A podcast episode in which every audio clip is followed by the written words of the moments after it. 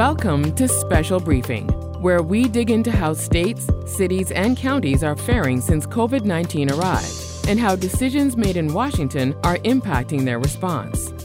We're brought to you by the Volcker Alliance and the University of Pennsylvania Institute for Urban Research. And now, please join Special Briefing.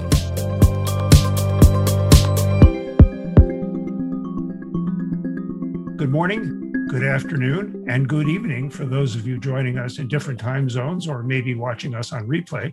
I'm Bill Glaskell, Head of State and Local Initiatives at the Volcker Alliance, along with Susan Wachter, Co-Director of the Penn Institute for Urban Research. Morning, Susan. Good morning. And this is Special Briefing. Today's topic is infrastructure. That's something that's near and dear to many of us who've coped with traffic, yearned for better mass transit, or tried to get online where broadband is bulky or maybe even unavailable. And this subject is also near and dear to the Biden administration. In the American Jobs Plan, it's proposing over two trillion dollars worth of federal infrastructure investments with equity and employment in mind, as well as concrete. And that's on top of substantial spending for clean water and broadband, among other things, in the American Rescue Plan Act that passed earlier this year. So with us today to discuss this subject are a panel of extraordinary insight and wisdom. It's a great panel. Deputy Transportation Secretary Polly Trottenberg, fresh out of, of service to New York City. Congressman Earl Blumenauer, who may be a little delayed today because he's facing two House votes. National Urban League President and C E O Marc Morial, who also saw this from the ground up as mayor of New Orleans. And my friend, Reason Foundation transportation guru Bob Poole, and my, my dear, dear friend, Dick Ravitch, who among his many accomplishments ran New York's M T A. So before we start the proceedings, just a couple of housekeeping notes. This session is on the record. Media is covering this, thank goodness, and you can expect to be quoted. The playbacks of this and all the past special briefings are online at the Volcker Alliance and Penn I U R websites, and we'll post today's session as soon as we can today. We have already taken a number of questions from audience members in advance, so we won't be doing live questions today. And we'll be posting contact information for all of our panelists, as well as our media representatives at the Volcker Alliance and Penn I U R. That'll be up at the end of the program if anybody needs to follow up or get in touch with me or get in touch with Susan. We'll be happy to put you in touch with the right people. So with all the housekeeping and introductions out of the way, let me welcome my friend and colleague, Susan Wachter from Penn I U R to kick things off. Thank you so much, Bill. And thank you to the Volcker Alliance for the opportunity to be convening this series with you. And it is my great pleasure to call upon the former New York Lieutenant Governor and Volcker Alliance Director, and the inspiration for our joint work, to introduce our first speaker, Deputy Secretary Polly Trachtenberg. Dick, it's all yours. Thanks, Susan. These webinars conducted by Bill and Susan are invaluable education tools.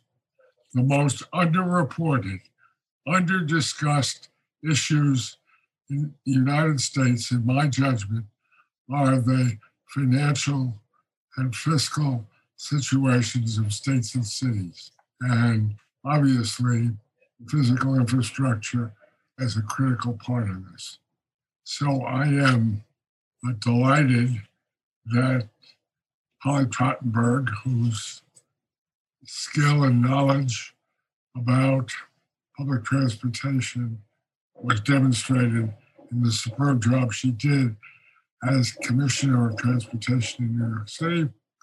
But before that, she had experience working on the Hill for both Senator Moynihan and Senator Schumer, and then worked in the Obama administration as well. And she is brilliant and lovely, and I'm eager to hear what she has to say, and I'll probably argue with her later.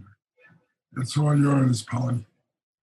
Well, Dick, thank you so much for those kind words. I have to admit, being called brilliant and lovely is, uh, you've made my day. And look, thank you for your friendship and leadership. You have been obviously a giant in New York, nationally and internationally, on exactly these issues, state and local budgetary issues, transportation. We are so grateful to you. And, and Bill and Susan, thank you so much for having me. This is a fantastic panel.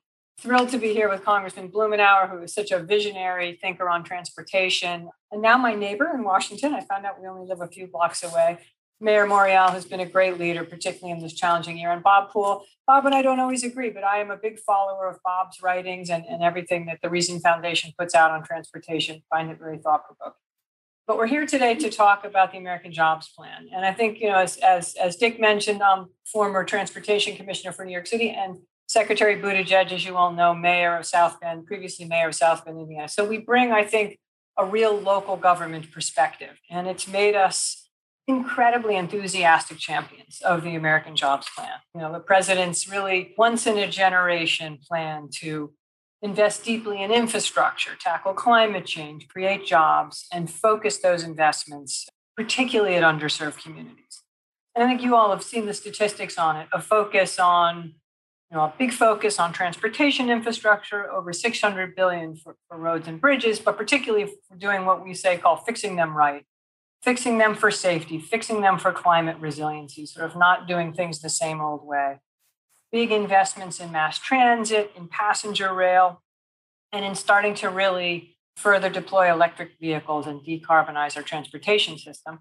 Also with an eye for equity, for making sure that those climate investments are really targeted in underserved communities. The A J P is also going to have, I think, a big focus at the state and local level on roadway safety. Something that I was very focused on in New York with Vision Zero. It is no secret that here in the United States, our roadway fatality numbers have not been good. They have been particularly tragic in this past year of COVID. And our European counterparts have seen much, you know, improved safety gains on their roadway. So excited to make that a big focus of the American Jobs Plan. And look, I know this audience, a sophisticated audience, you know how important these investments are and what they mean in terms of affordability for our transportation system, reliability, resiliency, sustainability, creating good paying jobs, doing all the things that we know infrastructure can do. Just sort of to take a moment on the sort of the political situation we find ourselves in, and I know Congressman Blumenauer will speak about this as well. Congress is, we are sort of in debate about the larger jobs plan, but also a, a surface transportation reauthorization. And the Biden administration, I'd say, is currently sort of double tracking, working on the big ideas of the American Jobs Plan, but also really trying to engage in a bipartisan way with the committee leadership on Capitol Hill on a surface reauthorization. I think some of you have seen the president himself has been engaged in that, as has the secretary. And, and I think there's some there's some optimism. Transportation, you know, Dick knows this, for many generations, it was a pretty bipartisan issue.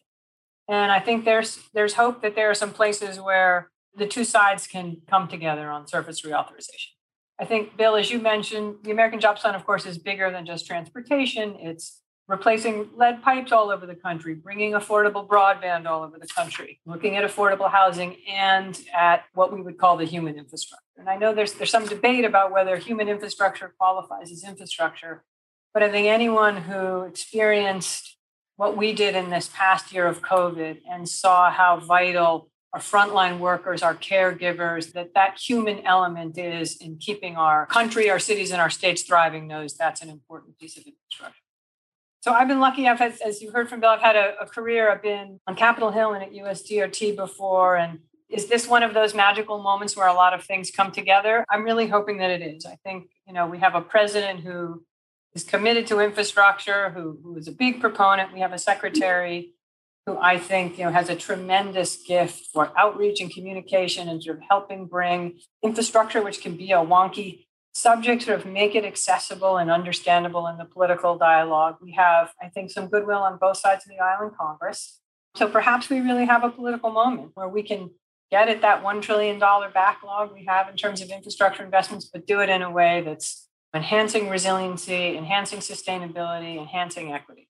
So I'm excited to be a part of that effort in the Biden administration. I miss my friends in New York, though, and look forward to hearing from the audience today. I know a lot of folks in this audience will be part of that partnership, I think, to try and make some of these big accomplishments a reality. Thank you. Well, thank you very much, Polly. If I can call you by your, your first name instead of your please, please official name. We'll return to a lot of these issues during the Q and A. So, so thank you for sticking it out in an obviously busy time. Susan, why don't you introduce Mayor Morial? Yes, my uh, pleasure to do so. It's in fact my, right now. Yes, it's my great, great pleasure to introduce Mayor, former Mayor Marc Morial, who has been known for his inspirational work on a new Marshall Plan for the United States, which he has developed over time. And it may now be the moment that it can come together. And the heart of the new Marshall Plan for the U S is that it serves the entire nation with a focus on those who have been underserved. So this is a moment where Marc's words have impact that goes beyond inspiration to actualization. We are thinking. But I want to hear directly from Marc. And before we turn to Marc, I also want to say it is our great pleasure that Marc serves on our board and is an important member of our board at Penn I U R. Marc, to you. Hey, Susan, thank you very much. And thank you for the kind words and for your leadership. And great to see Deputy Secretary Trottenberg. And thank you, Polly, for your important words. And to everyone who's here today and these discussions, I feel we're always preaching to the saved because we, we all get it. We all understand it. But I did want to put this point on this discussion about infrastructure. Several years ago, the National Urban League, and this is in the Obama years, decided that we were going to advance our best thinking about the future of the nation. And we developed over a number of months a plan or a document called the Main Street Marshall Plan. And Main Street was certainly, as opposed to a Wall Street Marshall Plan, a Main Street Marshall Plan. That plan, in many interesting ways, when the president announced his American Jobs Plan, and I read through the summary of the Jobs Plan, I said, why my, my? Looks like the president Xeroxed our plan. And I said, that's a beautiful thing. That's a good thing, because that's what you want when you're trying to impact public policy. And we had been on a mission. We printed a booklet. We had a website, knocking on every single door during the campaign, briefing every single candidate, talking to members on the Hill and external folks about, and this is the fine point I think we all need to embrace. And that is, this is a twenty-first century plan for twenty-first century problems. And I think the president, in being bold and imaginative, is meeting the moment that we're in. Many times, I sometimes think that some members of Congress, respectfully, are time warped, looking at twenty-first century problems and thinking that we can solve them with a twentieth century response. Infrastructure today is bigger than surface transportation. And while surface transportation is the foundation of it, and the acute needs of infrastructure should be so clear to people after we saw what happened on, I believe, the Interstate forty Bridge in Memphis, where a crack was found, the bridge was shut down, and it created absolute chaos on an artery that all sorts of products and people move, move along. So surface transportation is certainly paramount, but as we do surface transportation, we have to look at it with through an equitable lens. That's where the projects are, what kind of projects we're funding, who works on the projects, who designs the projects, who certainly benefits from the economic growth that the projects create. But secondly, and this is the twenty-first century, broadband. Broadband is to now what roads were in the early twentieth century. Broadband is today what the interstate highway system was to the fifties and the sixties. It is essential. And to invest significantly in various elements of broadband. To meet that moment, the National Urban League has promulgated what we call the Lewis Latimer Plan. We love to create our own blueprints, and our blueprint includes investments in both the network, in affordability, and also in economic participation by Black people and other people of color and women-owned business enterprises. But I also think that in this moment, this debate is going to be framed around a twentieth century plan which focuses solely on surface transportation issues, and a twenty-first century notion that the president has proffered, which is included in the American Jobs Plan. And I think the discussion and the debate and our voices have to be put towards that we need something bigger. And we need something bigger for various reasons. For just the fundamentals of crumbling infrastructure, transportation infrastructure, water infrastructure, community facilities in urban communities, schools and community centers, underinvested in by public dollars hmm. over a period of years. We need this plan for those reasons, but we also need it because we learned something from the Great Recession. And that is that when all of a sudden the austerity conversation began, it meant that the recovery was slow, it was tedious, and it took us ten years to get back to where we were from a jobs number situation. If this economy is going to build back faster and better and more equitably, there is no better way to invest in the American economy than through a broad-based infrastructure plan. So we'll be out there working. We'll be out there fighting. And my appeal to everyone is we need to lend our voices to understanding what we need in the twenty-first century and not allow this debate to be framed around a yesterday focus, but to be framed around a, a today and tomorrow focus. My final thing about the use of the term infrastructure, we really need a better term. I'll tell a little story. I was I had a local infrastructure plan back when I was mayor of New Orleans. We bundled together we, a whole host of sources and came up with a multi-billion dollar plan to redo infrastructure. And I ran into one of my constituents and he said, "We don't need any infrastructure plan. We need to fix some streets." He said, "We need to fix some streets." He says, "Infrastructure, that's not what we need. We need streets." So I took it to heart. I went back and I said, you know what? Let's talk about this thing as a jobs plan.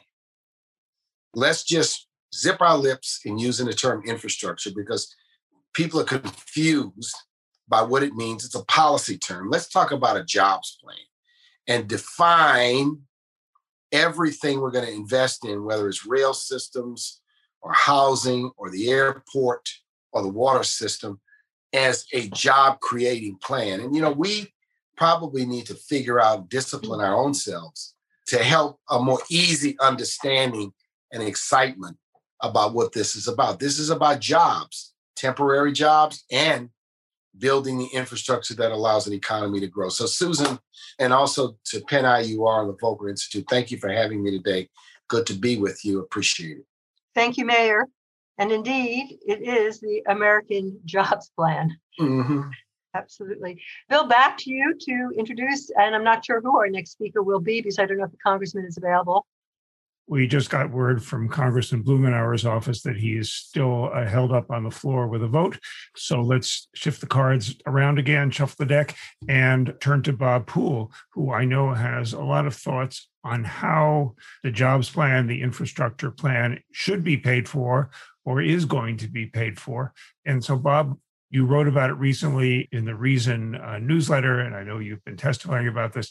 So give us your thoughts, because as as Polly says, you're a guy people, even if even people don't agree with you, listen to you because because we know you're you're a great researcher. Thanks very much, Bill. I'm very pleased to be here with all of you. There's a lot of good things in the president's plan, but I think three key elements are missing, and they all three fit together. User fees, long-term financing, and private capital. User fees are not just a traditional way we've, we've done things. Uh, they make good sense, and people understand the idea of users pay and users benefit. I think in my, my highways book, I suggested we should be working toward a future in which people pay their roadway bills in a similar way that they pay their electricity bill, their gas bill, their water bill, and so forth. So a step toward doing that is to figure out how we're going to replace the fuel tax. The gas tax is running out of steam. And we've had learned a lot already from pilot projects in many states. Tolls are another user fee that could be expanded significantly to help pay for our aging highways, particularly our interstate highways and bridges that badly need a lot of work. tolls on this were charged electronically and per mile, they could actually become the first step in a national transformation from per gallon taxes to per mile charges on the segment that constitutes the interstate highways. Now, reliable tolls provide a revenue stream that you can issue long-term revenue bonds to finance major projects. And this is particularly suited to what we would call mega projects, billion dollar scale investments.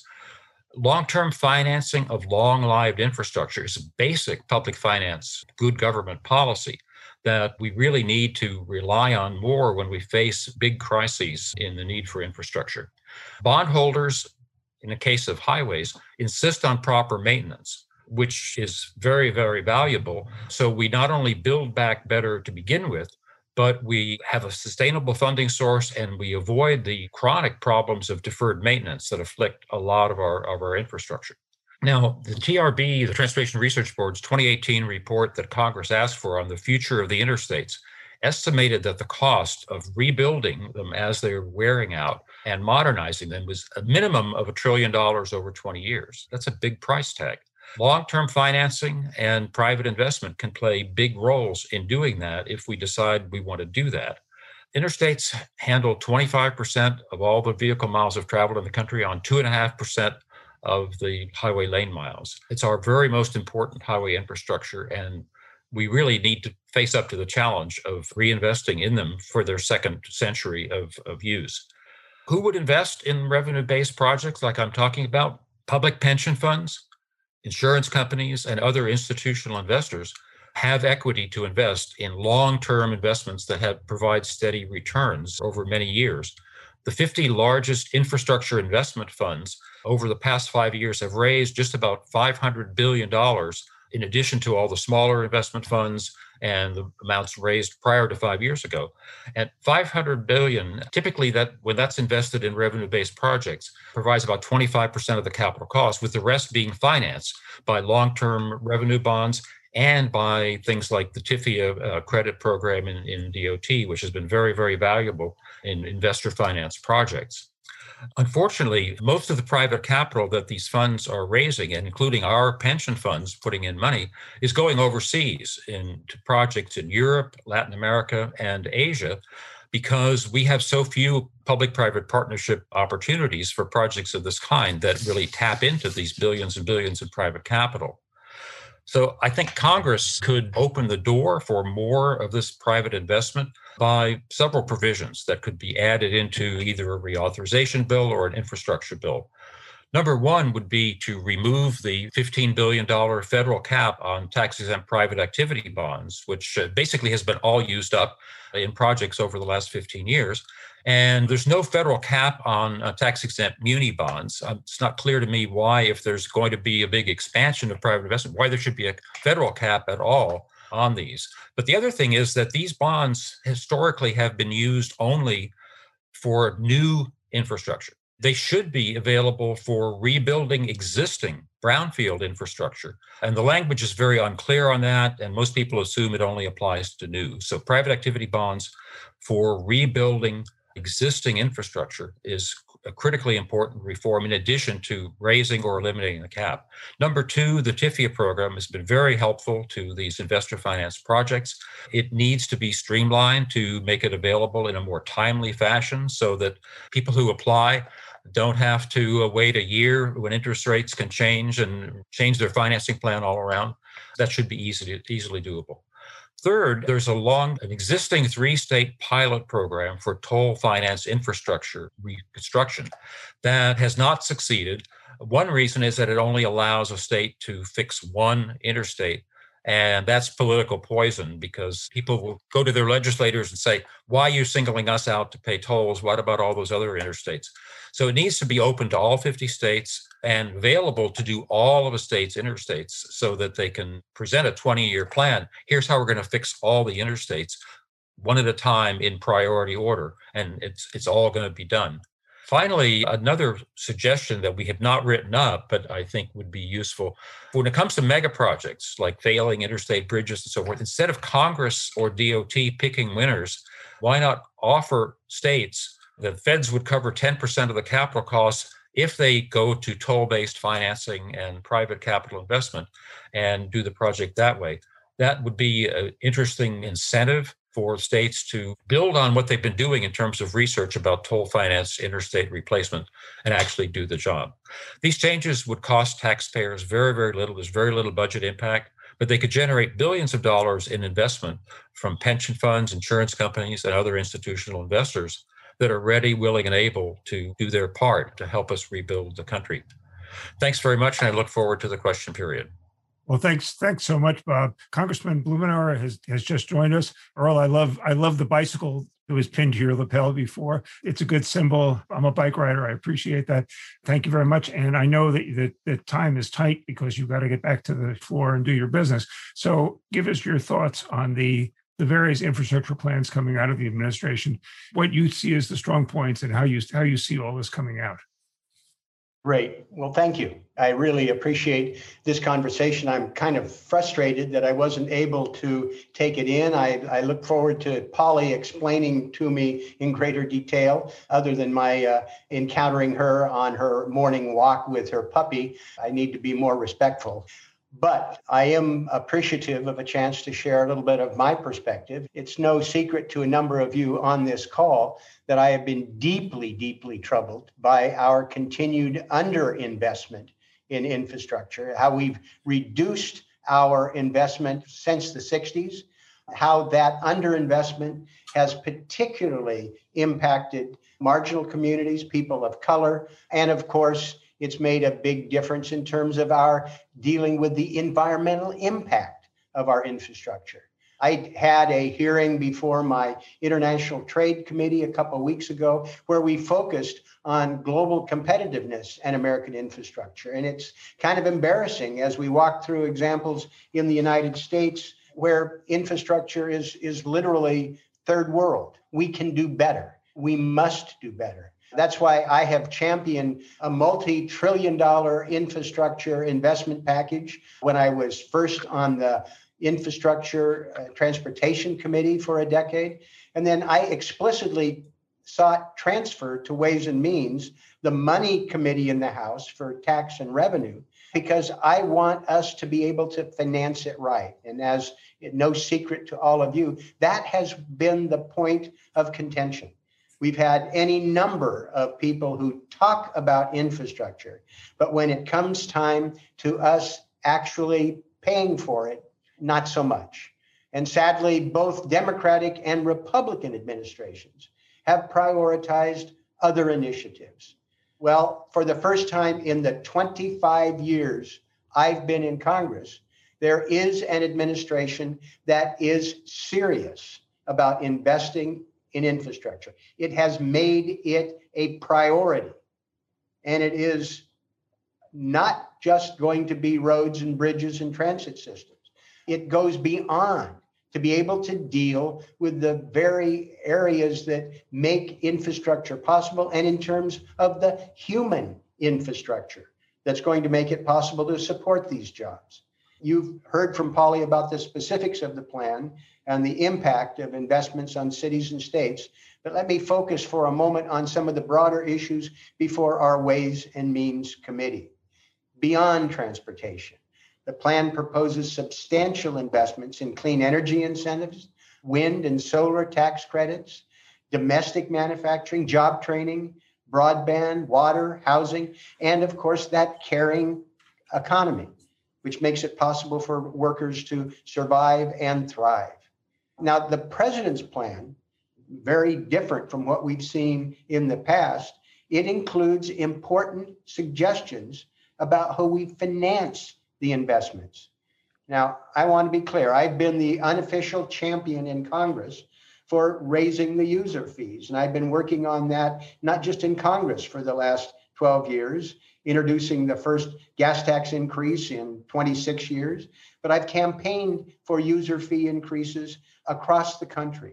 And we've seen over three dozen states on a bipartisan basis who've stepped up and taken that challenge, raising infrastructure fees. You know, it's just not going to enable us to meet the needs going forward. First and foremost, putting a tax on gallons of fuel consumed is not sustainable. And the president has made a commitment, which I understand, that he's not going to raise taxes on people who make under four hundred thousand dollars. So I personally think we should just take it off the table. It would be a distraction. People who have never stepped up over the course of the last thirteen years would seize upon this and not the broader themes and priorities. We need to make sure that we look at comprehensively the proposals that the Biden administration has made. First and foremost is raising the corporate tax rate partially to where it was, back to twenty-eight percent. This is something that was perfectly acceptable to the business community four years ago and keeps us in line so that we're competitive with international taxes. Establishing a global minimum tax. We should no longer have revenue, business income that doesn't have a home, that's laundered through a post office box in the Cayman Islands. Establish a global minimum tax is something that is in the interest of a number of our allies and partners. Ending offshoring tax incentives. Raising the rate on top earners. It's just rather stunning as we look at the evidence that the highest income, the top one percent, underreport their income by over a fifth. Whoa. And in fact, there is evidence that the top one-tenth of a percent underreport on an order of magnitude twice that. So let's, by all means, raise the tax back up to where it was on the top earners, tax capital gains like we do ordinary income, like happened with the Reagan administration. But most fundamentally, and this is radical for some, have people pay the taxes they already owe. Underreporting over a fifth. And the higher up the income, the more income they can't keep track of, or they forget, or they cut corners. That's not fair to the majority of, vast majority of people who actually play by the rules. And this could represent a, tr- in and of itself, could represent a trillion dollars over the next decade. These proposals are not controversial. There is significant public support for all of them. The public thinks that rich people should pay the taxes that they owe.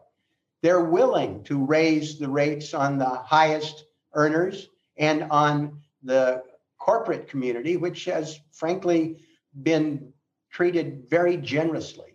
Look at all the recent articles about the dividend increases and the stock buybacks. This is something that is popular with the public for a reason. I don't think that we can afford to wait any longer to step up and make these changes. The Ways and Means Committee has a wide range of these options. These aren't set in stone. The administration has expressed a willingness to be able to adjust these going forward.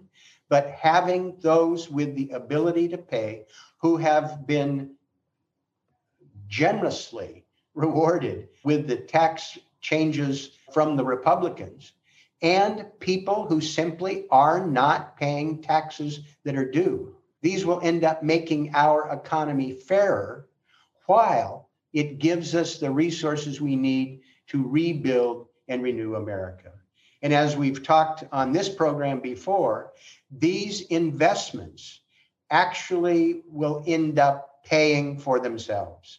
And it's not the elusive trickle-down tax cuts pay for themselves. They don't, and the evidence is pretty clear. But we've had pretty significant analyses like uh, Standard and Poor's and others that indicate when we make those investments, they provide significant economic impact that are sustainable over time. It will spread those benefits across the economy, create several million family wage jobs, and be able for us to make a difference in the quality of life and the business climate in each and every community across the country. Last but not least, it will enable us to move forward with a low carbon transportation future and to make a significant down payment to heal the destructive impacts of infrastructure in the past. So many of you are in communities that devastated low-income communities with infrastructure that was not sensitively planned, moved people out, or forced them to live immediately adjacent to projects that really degraded the quality of life and actually made infrastructure more difficult for others. This is the first time since I've been in Congress, we've got an administration that is committed to actually doing something with infrastructure and step up with proposals that they will be willing to enact to pay for it. We have a majority in the House and the Senate that are not going to push these aside and are already moving forward.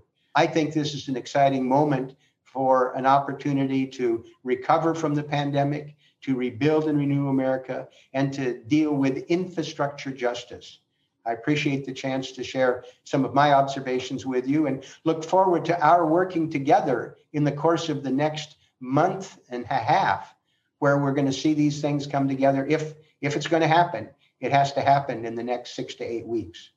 Thank you so much, Congressman. We are so appreciative of your taking the few moments you have in between your votes to be with us, and also appreciative of your working with us going forward and of your past and joining our webinar series as well, and in the future, as this issue is not going to be perhaps immediately dealt with.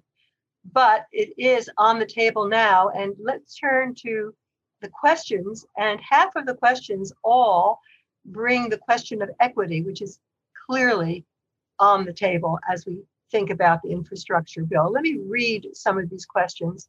And I know that, Mark, you also are time constrained, so perhaps we can start with you answering them. But let me give you a flavor for the questions. First, from Mary Sue Barrett, President, Metropolitan Planning Council. How can the American Jobs Plan best achieve both infrastructure and equity goals?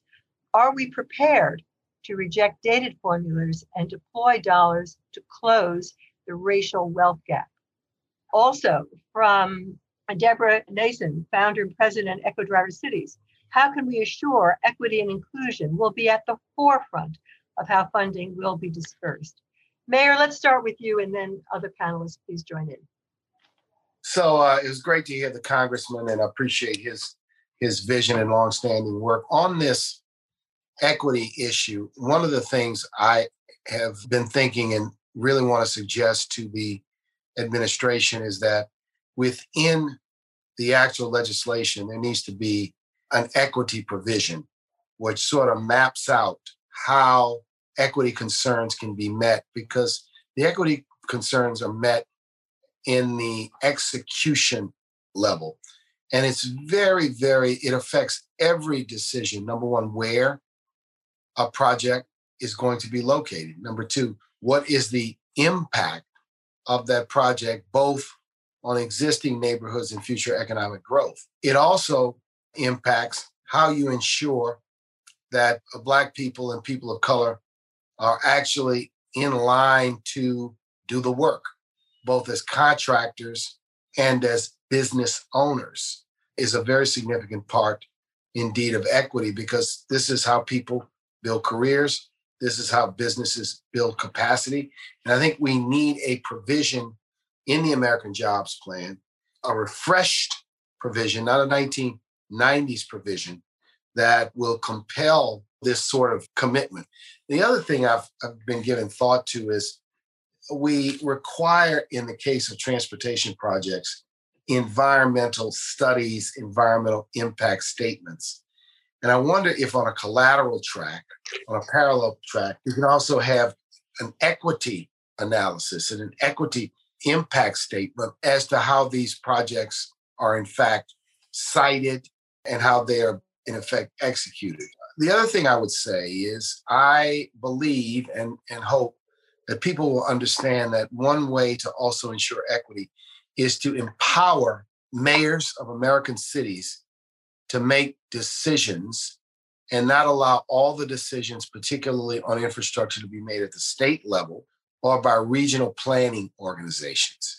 And that is why I've been a big proponent of ensuring that municipal infrastructure, whether it's water projects, because there's a substantial need for upgrades in water systems all across the nation, or number two, community facilities.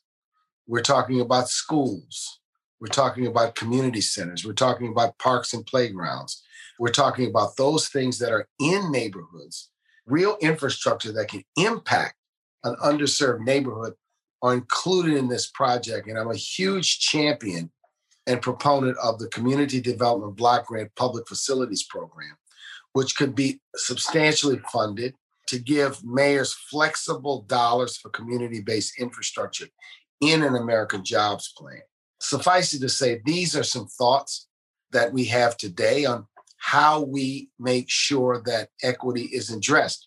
And I do believe that there's got to be an imprimatur of equity built into the legislative language beyond just a verbal commitment to ensure that this significant investment, and I support a large investment in the trillions, truly, truly can bend towards closing the racial wealth gap and also closing the underinvestment and the public investment redlining that has impacted many neighborhoods and many cities across the nation.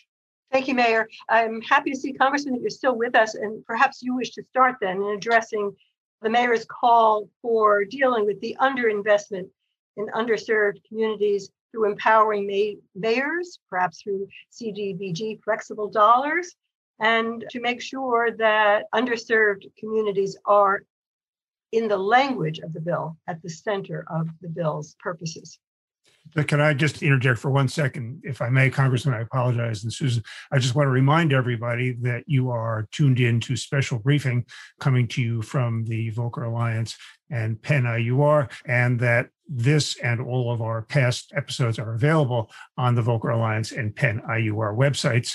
And I encourage you to go back and have a look and have a listen. Congressman, I apologize for uh, for interrupting. And we also, of course, want to hear from Polly on this on this subject, because you're at the heart of the proposal, at least at the White House end. Well, no, and I, I look forward likewise, because Polly is in the pilot seat here in terms of trying to manage all of these activities, both in terms of policy and the direct administration. But I think she will testify that equity is at the center of what, and a low carbon future. This is what it's all about. The administration's been very clear. I mean, I love the provision. There's a twenty-five billion dollars set aside in their proposal to help deal with communities that had infrastructure that just tore them apart, and to be able to do some healing. There's a project in my community that just cries out for some of this investment that would go back and restore the historic Black community that had infrastructure driven through it without sensitivity to the impact of the people that were left, just tore it up. And there's a an initiative that's being developed. This fund would be tailor-made to be able to heal and repair. Equity is a priority with the Transportation and Infrastructure Committee. We've had continuous efforts in terms of our hearings on Ways and Means, where we're dealing with the impact of what we do on B I P O C, what's happened with underserved communities. This is, in fact, a priority that underscores all that we're doing repeatedly in terms of the funding mechanisms. That's one of the reasons why there is little interest at this point in moving forward with increases in user fees, because the impact on that is likely to hit low and medium income people and not be sustainable over time. The funding mechanisms that have been proposed by the administration, which we strongly support, shelter the vast majority of American families making these investments. If we're at some point, we want to turn to it, if there's a requirement for some adjustment, I think that it should be only as an interim that is used to get us to the point where we can actually eliminate the gas tax. In the course of the next ten years, it's going to be more inequitable. It's going to be less effective in generating money, and there's going to be other dislocations. We ought to be on a path to replace the gas tax with a user fee that will catch, you know, the electrified vehicles, for instance, and it can be tailored in a way that we minimize impacts on lower income communities with tax credits and so forth. So this is something that is a central thesis for Democrats on Ways and Means, on the Infrastructure Committee. It's going to be equitable and it's going to be low carbon. And Polly can tell you more how we do it. Thank you, Congressman. Secretary? I will jump in and try and add what I can to, I think, the, the fantastic insights of the Congressman and the Mayor. You know, just to echo, I, I am really proud to join an administration, you know, coming after, obviously, a year in this country and, and really a year around the world where, you know, we've had a real reckoning on questions of, of equity and, and racism in this country. And it, it's been, I think, a fantastic time to have that discussion in transportation, where we have a real legacy, both of, as the Congressman was mentioning, ways in which transportation projects have been destructive and, and dividing in communities and, and left them with disproportionate environmental impacts, but also deprive them of investments, much needed investments. I think the American Jobs Plan and the, the philosophy of the Biden administration is really going, first of all, at those two elements, at relooking at the way we do investments and targeting a lot for those communities. And, and to the mayor's comment, I think particularly creating some programs where mayors and local officials can have a bigger say in how those funds are directed, particularly a focus also on things like mass transit, I think an area where the country has, has underinvested. Likewise, as the Congressman mentioned, the twenty-five billion dollars fund and other ideas and how we can start to sort of reckon with that legacy of environmental damage, of, of tearing communities apart, but do it in a positive way. I mean, turn those into investments where we're creating transportation infrastructure that knit communities together. And that, to get at the mayor's comment, that create jobs, that build American industry. Some of you may have seen, actually, the secretary just announced that D O T is going to be restarting some local hire pilots for both on the highways and transit side, which is getting at what the mayor's saying, which is let's get the communities that have been impacted by these transportation projects, let's make sure they have a hand in building and operating those projects, you know, and likewise that those contractors get a seat at the table in bidding for those projects. So it, it's, I think, going to happen on multiple levels. It requires partnership for some of this with our with our colleagues in Congress, and no question, that's why, you know, leaders like Congressman Blumenauer are going to be really important, because, you know, this is a big debate right now about what is the best way to do this and ensure that those investments, particularly, again, on the climate front, are really, really focused on benefiting communities that have not previously shared in, in the prosperity of our infrastructures. Referencing Polly's point, I am hopeful that we can have an opportunity to think about metropolitan planning associations and how that regional allocation takes place, because the structure in most regions really is a disproportionate influence for small and suburban areas and for the state, and not for the major cities. It really violates one person, one vote. I hope we can step up and make some of these adjustments that will empower the regions to be able to act as regions and not as fiefdoms, and actually pose problems for the big cities.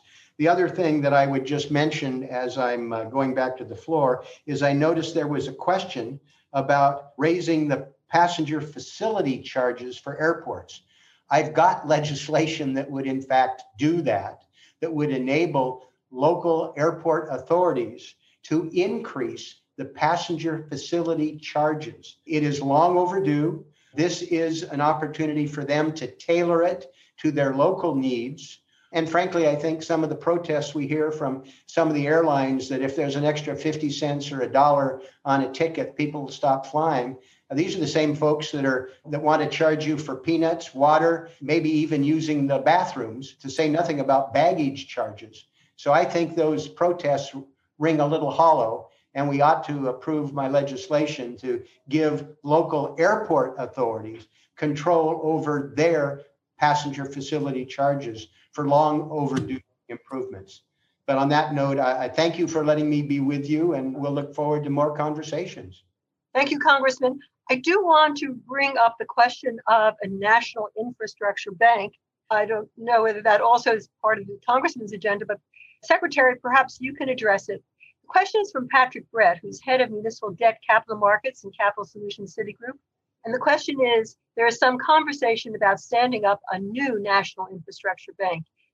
Would you agree that the U S Department of Transportation's existing TIFIA and R R I F programs for surface transportation are already a successful national infrastructure bank? Why not expand these and include sectors like airports? Secretary?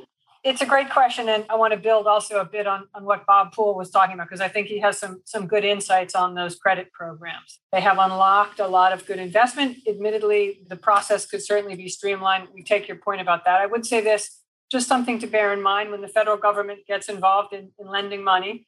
There are a lot of hurdles and a, a lot of sort of oversight. So it's it's never going to be probably quite as quick and easy as folks would like it to be. But I think you've seen in a bipartisan way, administration stepping up and increasing their use of TIFIA. Certainly PABs have been a huge success, and, and I take Bob's point about how we're running out of capacity there. I think there are ways we can continue to build on those credit programs, but I, I think probably perhaps one way the Biden administration might have a bit of a philosophical difference with Bob is we were sort of musing on this word infrastructure, which is a mouthful and not necessarily an accessible word, as, as the mayor pointed out. I think the older term was called public works. And the Senate, in fact, still has a committee called the Environment and Public Works Committee.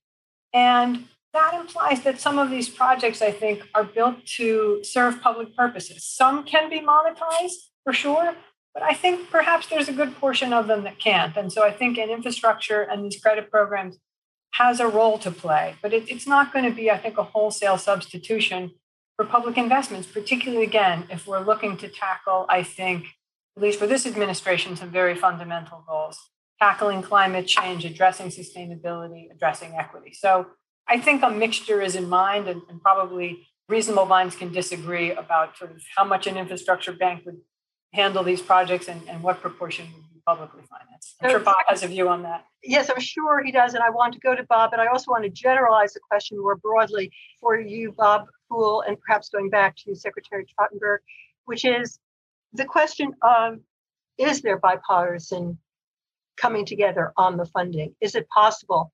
You know, the user fees part of it just an impossibility, and also are there other ways of coming together? But Bob, the question to you is on the potential for a bank. I'm not sure that that's really needed, although Secretary has raised a good point about the non-transportation infrastructure. There may be a role there. I think the existing transportation programs are doing a good job and need some streamlining and expansion.